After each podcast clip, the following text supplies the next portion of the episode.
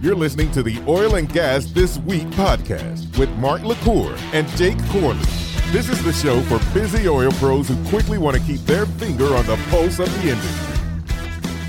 What is going on, guys? Welcome back to another episode of Oil and Gas This Week podcast. You're listening to episode 195, only five away from 200 mark. And Jake, I got 99% probability that we're going to do something incredible for our 200th show live at one of the big service companies. I'm just get wait and get everything confirmed, and then we'll make an announcement to everybody. But I'm really looking forward to it. You know what else is pretty cool? I don't know if you actually looked. I didn't know that there was actually 181 separate countries in this world, but I pulled the stats on just this show. We're over 700,000 downloads just for this show, and we're in 181 different countries. Jeez.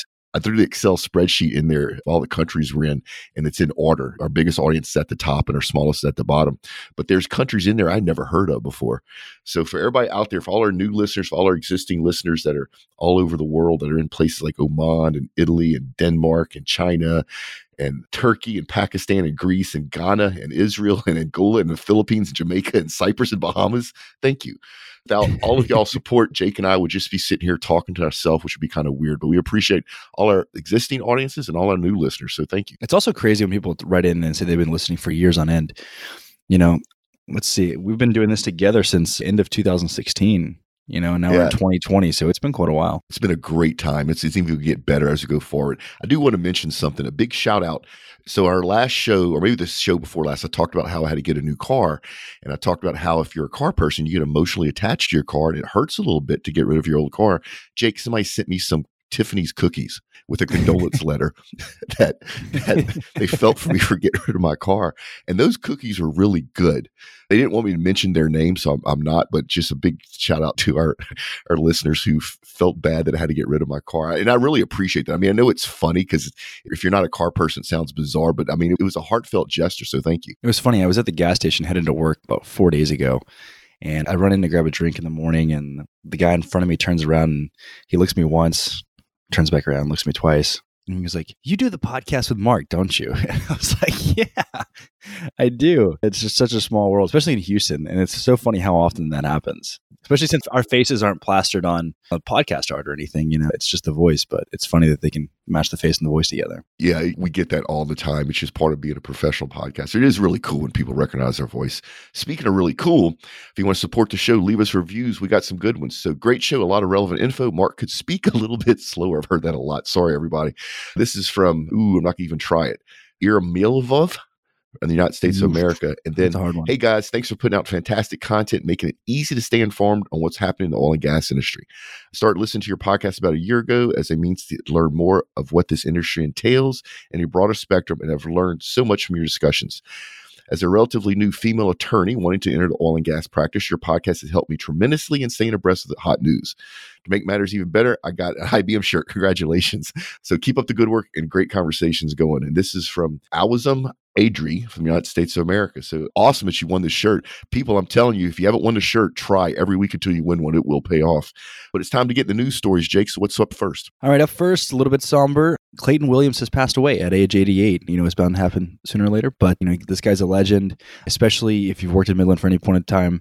For those of you who don't know, Williams, he grew up in the oil fields of West Texas as a lease broker. He started Clayton Williams Energy on the pipeline and on the upstream side. In 93, he took Clayton Williams Energy public. Then he got into a whole bunch of other things ranching, real estate, banking, actually tried his hand at long distance telecommunications. And then he also taught at Texas A&M for quite a while. And then in January 2017, Clayton Williams Energy was sold to Noble Energy for $2.7 billion. So rest in peace, legend. Yeah. He also ran for governor, I believe. I don't think he I think won. so, yeah. Yeah. He didn't win, but I think, yeah, he definitely put up a good fight. I know he he had made some controversial remarks that even in the 90s didn't really sit well with people. So he was just from a different generation. Yeah. So condolences to his family out there. We've just lost a great uh, woman. All right. Let's talk about NAPE. Mark, how was your NAPE experience? So then this next article is talking about the because the crowds were resilient, you know, through the times and all the stuff that we're seeing. So let's dive into that. How was it for you? So it was awesome. Now we only went one day, typically go a couple days. We had some other commitments, but it was a fantastic turnout. You can always tell for the icebreaker, and if people don't know what I'm talking about, the evening before they open up the exhibit halls for the public, they have an icebreaker. It's basically all the exhibitors and the, the people that are kind of in the know. It's a cocktail event. And I can always tell what they suspect how good NAPE turned out to be by the quality of the food that's at the icebreaker. If it's cheap food, then there's not going to be a great turnout. If it's expensive food, they expect a great turnout. So the great food. And then when we went the next day and walked the floor, it was a really good turnout. I don't know what the actual final numbers were, but it's definitely one of the biggest NAPE turnouts that I've seen probably in the last five years or so. Same way with the exhibitors. There were over 700 exhibitors. It was interesting to me, Jake. I have never seen and if they've been there, I just, I guess I never noticed it before, but I have never seen the number of foreign investment properties. So you had people from Australia displaying leases, oil and gas leases in Australia. You had people from the Caribbean. You had people from Africa. It was just interesting to see the foreign influx of people that had oil and gas leases to offer outside of the U.S. Now, I will say this much the energy at the conference that one day was good but not great. You could tell that you know the people weren't super optimistic. They were still optimistic about stuff, but they weren't super optimistic. So the energy was, like I said, good but not great. But the turnout was was awesome. And so actually, one of our listeners, if anybody knows what the final attendance numbers, I'd love to know what that looked like. Yeah. So this was actually, believe it or not, this was the first year I actually didn't go to the conference itself. And well, I'm not not first year ever. I mean, I've only been going for like last six seven years, but first year in the last six seven years that I haven't been did go to quite a few of the after parties. A lot of people know that that's where a lot of the business happens, anyways. Just un- unfortunately couldn't break way to go at the conference, but I heard a lot of things. The parties were definitely well trafficked. I went to the V&E party that was over at the Rustic, and there was a ton of people there. And then we hosted ours along with a bunch of other startups at the BBVA Dynamo Stadium and we had just a huge, huge turnout. We had like 1,200 RSVPs. I think close to like 800 people actually showed up. But I think I think the article nails it. I think everybody's being a little bit resilient. I think we never really came out of the last downturn, and I think it's a sign that things are changing. We've been talking about that for months and months and months now, and I think people are just really, really trying to get smarter in the way that they work. And I think it's a little bit of a forced evolution, but I think it's it's very much needed, and I think the industry's going to come out stronger. Yeah, I agree, one hundred ten percent. So speaking of that, first article up is Chevron CEO Michael Wirth says it's not appropriate to compare energy stocks to the tobacco industry, especially given the role that it plays in society. You know, come on, industry. I mean, it's getting to the point where the CEO of Chevron has to say this publicly, you know, but I get his point, right? You're seeing a lot of talk lately. It's been going on for a while, but I've seen a lot of talk lately about funds divesting themselves from oil and gas investments. They're doing it because they think it's better for the planet. And, and, you know, everybody that's listening to this knows that that's not true. But it's really interesting. The thing that is having the leaders of the industry are having to deal with this negative public perception around ESG, around CSR you know, it started off as being something that was kind of on the sidelines. Now it's to the point now where it's affecting shareholder value. And so, you know, for investment funds that want to walk away from fossil fuel investments, you can go ahead and do it because other people will make money off of it. But, you know, it's to the point that Chevron has to try to educate the public that hydrocarbons are not the same as tobacco. Geez, you know, I could spend all day talking about this, but this is actually a really good article. If people want to, to understand what they're having to deal with, you need to take a look at this and read it. I love one of his quotes that said, The reality is, if all tobacco use were ceased today, I think the world would be just fine. If we ceased all use of hydrocarbon products today, the world would not be fine. And I think that's his point, and, and that's exactly right. So I think that's always the greatest counter argument, especially when people are like, you know, fossil fuels are the, the death of the world and this and that. And it's like, well, just completely stop using petroleum products in your daily life. And let's start there and see if you still feel the same way. So just do it for a day. Just a day. just, just 24 hours. So speaking of that, this kind of segues right into the next article. Jim Cramer, obviously the guy on Mad Money, shouting, screaming all the time, banging buttons, really entertaining. But he was quoted saying, I'm done with fossil fuels. They're just done. We're starting to see divestment all over the world. You're seeing divestment by a lot of different funds. We're in the death knell phase.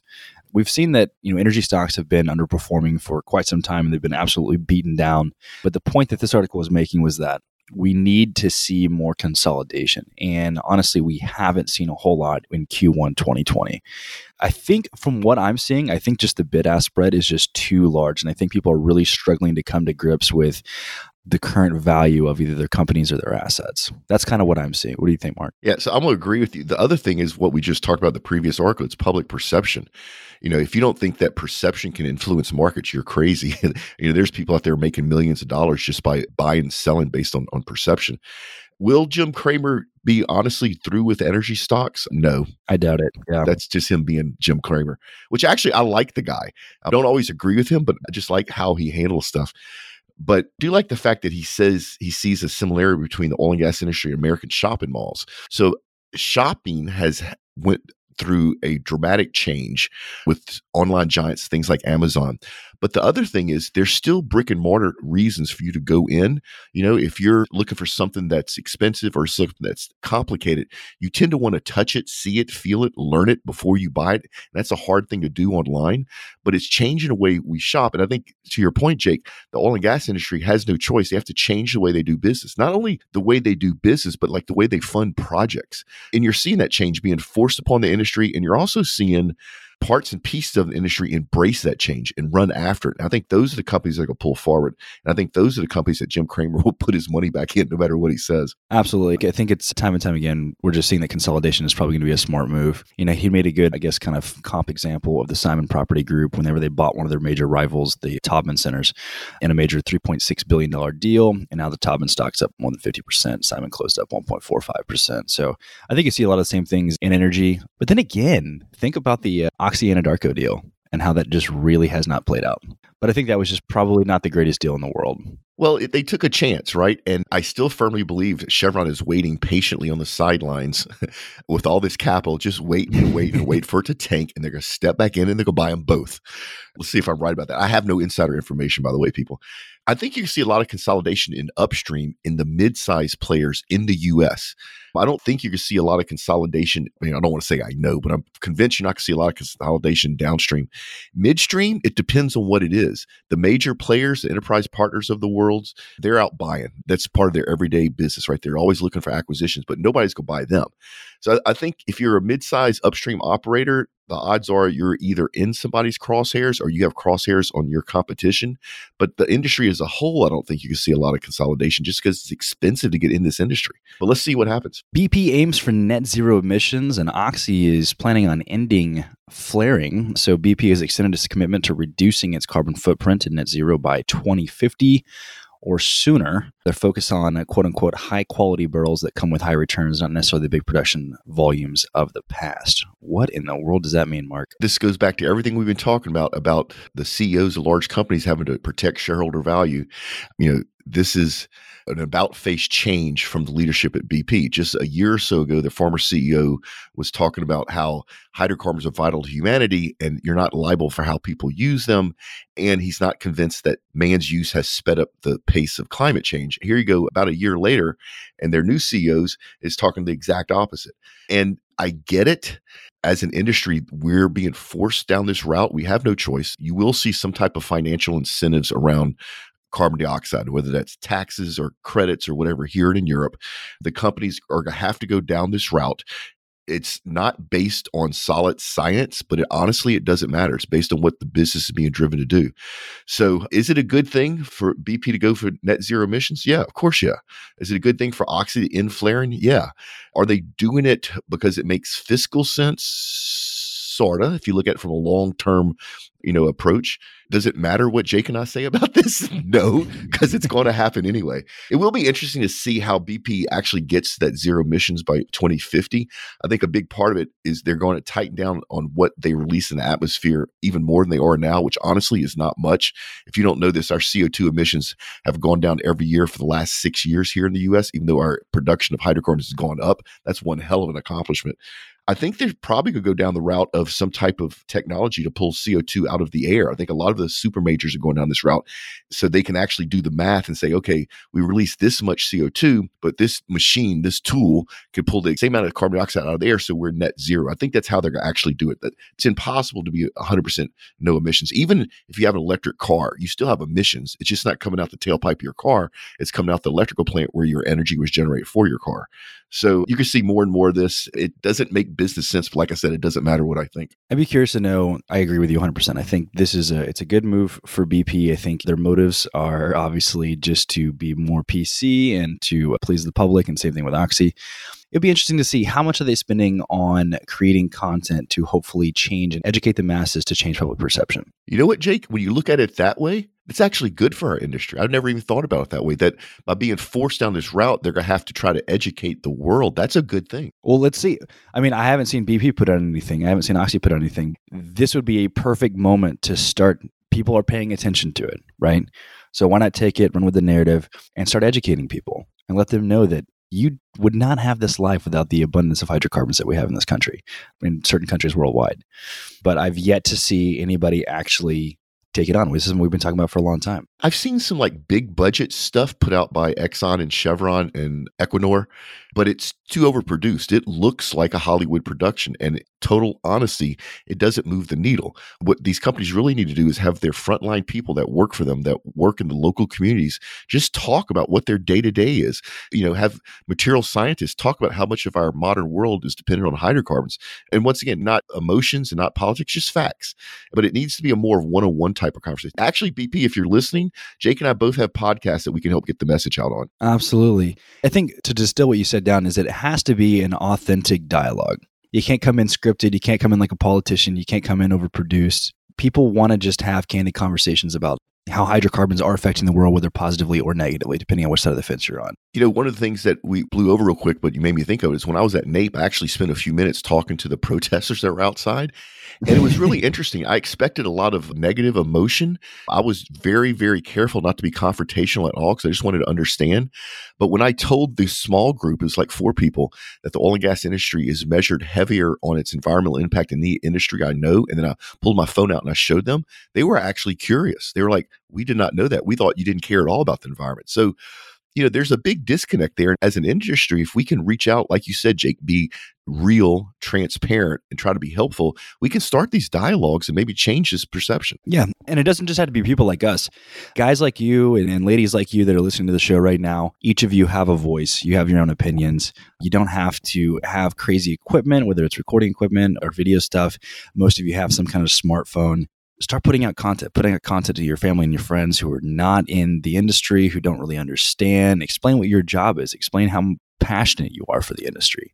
This is going to take a, a lot of effort from a lot of parties being involved in order to combat that. Because if we don't, it's going to affect us. Because essentially, this is a fight for money. Everybody's wanting to divest out of oil and gas. Money dries up. We can't keep funding the activities like we, we, we could before. So I just encourage everybody to just speak up. You all have a voice. Yep, do it, people. So, more news on the kind of the ESG front. Schlumberger is moving their technology chief to head of quote unquote new energy division. So, the new energy division will deploy its own set of technologies and practices to reduce its carbon footprint in exploration and production operations and develop growth opportunities in emerging markets with carbon neutral technologies. Yeah, this is interesting. So Schlumberger's been going through a lot of changes. We spoke probably a year or so ago where I noticed their wireline division was renting their tools to anybody, including their competitors. That's a fundamental shift in business for a service company. They're very active online. They have at least two online marketplaces that I know of that they're pushing heavy. They're spending money on social media ads. I like where they're going with this. You know, as the world changes and as more renewable type energy is stood up, somebody has to deal with it. You might not think about the work that's required to put, say, an offshore windmill in, but it's a lot of work.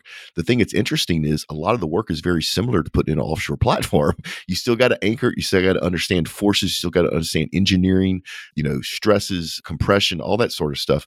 And so you know, I can see Schlumberger doing this as a way to actually benefit and actually make money. Now, of course, is this part PR campaign? Of course it is, right? But there's also a chance to actually generate revenue here. And so I can see them stepping in here and wanting a bigger piece of pie. It's, and, you know, I've said this before. The first time about a decade ago that our industry went down the renewables route, it really was just a marketing PR stunt. Now it's different. We're trying to see if we can make money at it. And we are making money at it and, and we're going to continue to make money at it. So this makes total sense for Schlumberger to dip their toe here. And then once they start figuring out where they can make an impact, where they can help solve problems, you can see them use their global reach and, you know, come down here and, and actually start doing work in the renewables industry in a way that makes fiscal sense for them.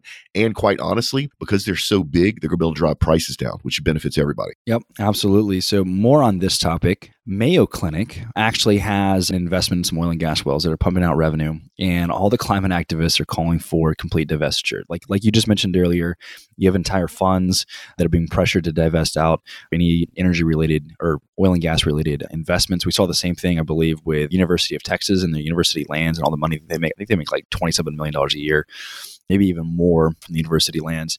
But Mayo Clinic is, I think they're raking in about $28 million in revenue in 2018 from the oil and gas wells. And so all these activists are kind of up in arms. We've already seen Harvard University and Georgetown University both recently announced plans to stop investing in fossil fuel companies. And students are rallying on Thursday as part of the Fossil Fuel Divestment Day. That's a real thing. So just more and more of the same thing. Unfortunately, it is a real thing. It, it makes me laugh and it almost makes me want to cry at the same time. But it's just, we've let it get here and we got to deal with the consequences. You know what's interesting though, Jake? So I've paid a good bit of attention to this over the last two years of investment funds being pressured by public sentiment to divest from oil and gas. You know what? Three of the five that I pay attention have done so far? What they've done is they've formed a different group who owns the oil and gas assets. And then that different legal entity is the one that donates or the one that gives them a return on their investment. So they can honestly and legally say they no longer own the oil and gas properties because it's a separate company now that owns it, who then puts money in their investment fund. So they obviously see the profit potential. They obviously want the money. They're just trying to be able to say that they no longer actually own those assets, which honestly is a bit hypocritical. Absolutely. 100% agree. Moving on to not our last article, actually. So, Russia has a $300 billion investment in Arctic oil. And what does that mean for Canada? The Russian government just pushed through new legislation creating $300 billion in new incentives for new ports, factories, and oil and gas developments on the shore and in the waters of the Arctic Ocean. What part of the Arctic is this in, Mark? Do you know? This is over by the Russian Canadian border. I can't remember what they call that. There's a name for it, something sea over there. I can't remember what it is off the top of my head. But this is really fascinating because what they're doing, if you kind of go through this, is they're not using the state run oil companies to do the exploration. They're offering tax incentives to other companies to do the exploration. Now, you've heard me say this a million times before. When you think about environmentally sensitive areas and you think about you know, the nationalized oil companies and then the big super majors. Have you ever heard of a Russian oil spill? And the answer is no. No, no, not at all. Yeah. The reason's one of two things. They're either better at it than Shell and BP and Exxon, or they don't tell. I'm telling you what the answer is. They don't tell. So Arctic exploration is going to happen whether you want it or not. If we're going to have exploring the Arctic, we need the European American super majors there because they'll be much better stewards of the environment. Nothing against Russia. It's a different culture, right? Same with the Chinese. And by the way, no hate mail. I'm not dogging them like we get sometimes where I'm saying that I'm looking down on other countries. I'm not. It's a different culture. We have a different environmental culture here in the US with our oil and gas companies. And so, you know, if you want exploration in the Arctic, you're really better off for having the Americans and the European super majors there. Now, the thing that's really interesting to me, the other thing is about this is now you're starting to get into to what's going to happen when Northwest Passage opens up. So you have enough clear passageway that you can actually go around the Arctic. And don't think this is something new caused by global warming. This is something that happens every couple of hundred years. It happened, or say couple, every five or 600 years. Last time it happened, I think it was around the late 1800s. They were actually able to use wooden sail ships and go through the Northwest Passage. So, you know, we need to pay attention to this, especially since it's such an environmentally sensitive area. You know, fingers crossed that companies out there that are doing exploration have thought ahead and have all the cleanup and spill response hardware there on site. So if something does happen, they can contain it quickly. But once again, it doesn't really matter what we want to have happen. The Arctic is going to be explored for hydrocarbons. And so we just need to make sure that we take care of it. It's going to be interesting to see what happens between the relationship between Canada and Russia. You know, Canada has its own politic issues around hydrocarbons, which Russia doesn't. Go to Russia and say that you want to shut down natural gas. They'll probably kick you out of the country. So it's going to be really interesting to see. I mean, how crazy, Jake, would it be if somewhere in the next 10 years, the Canadians can't heat their homes with their own natural gas because of politics and they end up buying natural gas from Russia? That just would be insane, but I could see it happening. Yeah, absolutely. All right, up last article of the week. Fire damage at Exxon's second largest U.S. refinery leaves restart uncertain. So they I guess they had a fire on Wednesday and it cut output at Exxon's 502 barrel per day Baton Rouge, Louisiana refinery and it's the third Exxon petrochemical plant along the U.S. Gulf Coast to suffer damage in less than a year. Sounds so bad, doesn't it? Luckily, nobody was hurt. Before I even got to oil and gas industry, when I was in high school, because I went to high school in Zachary, Louisiana, one summer I actually worked at this refinery in Baton Rouge, sandblasting and painting heavy steel, which was no fun. But this refinery is like a city, and I don't mean like a little city. I mean it's like a New York City in Louisiana. It's enormous. Good thing nobody was hurt. They've shut down a bunch of cokers and some cracking units and some crude distillation units out of just preventive maintenance. The fire didn't actually damage them. They shut them down to make sure they can check everything before they restart everything. I do think it's incredible, to Jake, that this thing puts out over half a million barrels a day output. That's insane. But Exxon knows what it's doing. That refinery's been there since the 70s. They were able to contain the fire quickly. Nobody was hurt, and they'll restart soon.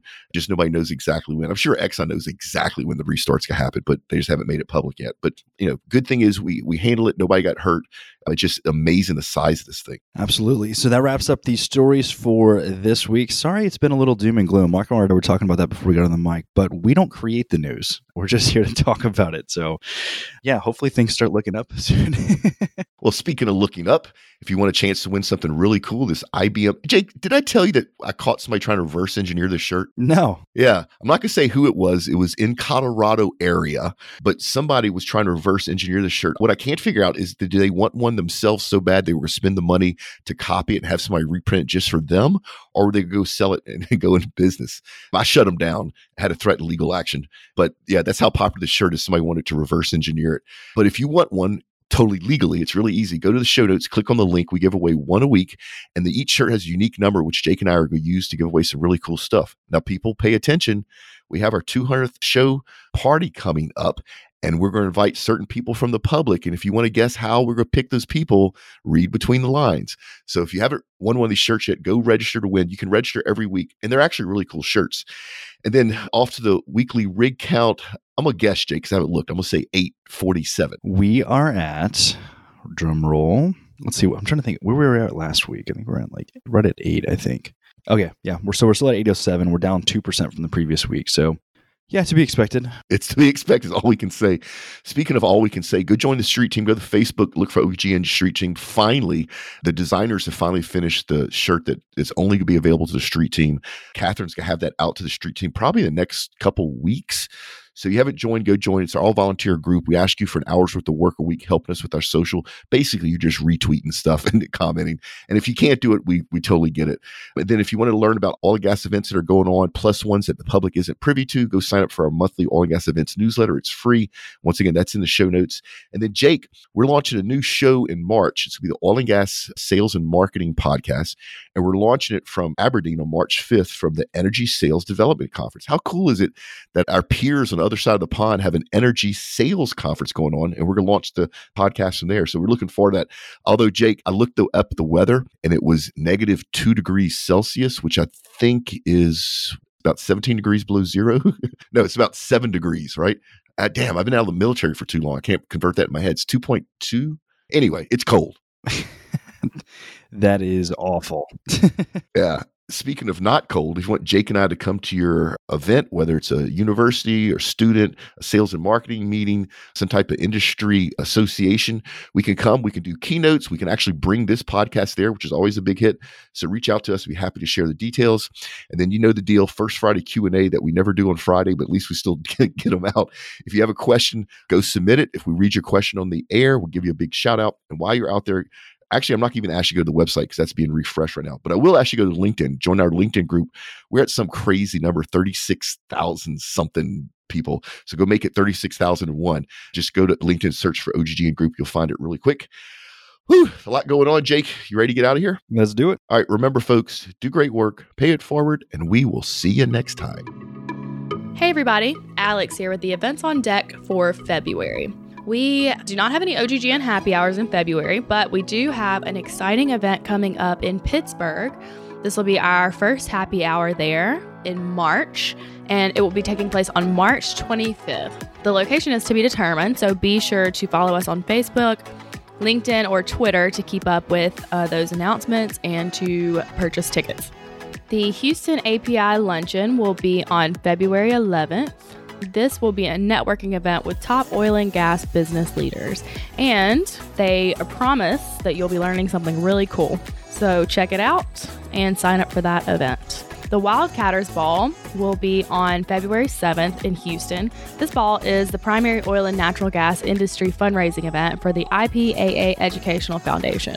Proceeds go toward funding the foundation's energy education programs. The API Energy Houston Three Gun Chapter will be on March 20th in Houston. This event fills up really quickly, so make sure to get your team entered. The best way to do so is to fax or email the form with at least a captain's name as soon as possible. If you need to wait for a check, just notate that on the bottom of the form and send it on. We will be sending Mark LaCour and Patrick Pister to Scotland, to Aberdeen, Scotland, on March 5th for DoqaruCon, which is the first event of its kind. It is a conference for creating high impact sales in energy. And Mark and Patrick will be hosting a panel and recording a live podcast. If you're interested in attending this event, visit doqarucon.doqaru.com. And that is D O Q A R U C O N. That's all for this month. Thanks for tuning in, and be sure to check again next month for more updates on OGGN events. Tune in next week for another informative and entertaining episode of Oil and Gas This Week podcast, a product of the Oil and Gas Global Network. Learn more at oilandgasthisweek.com.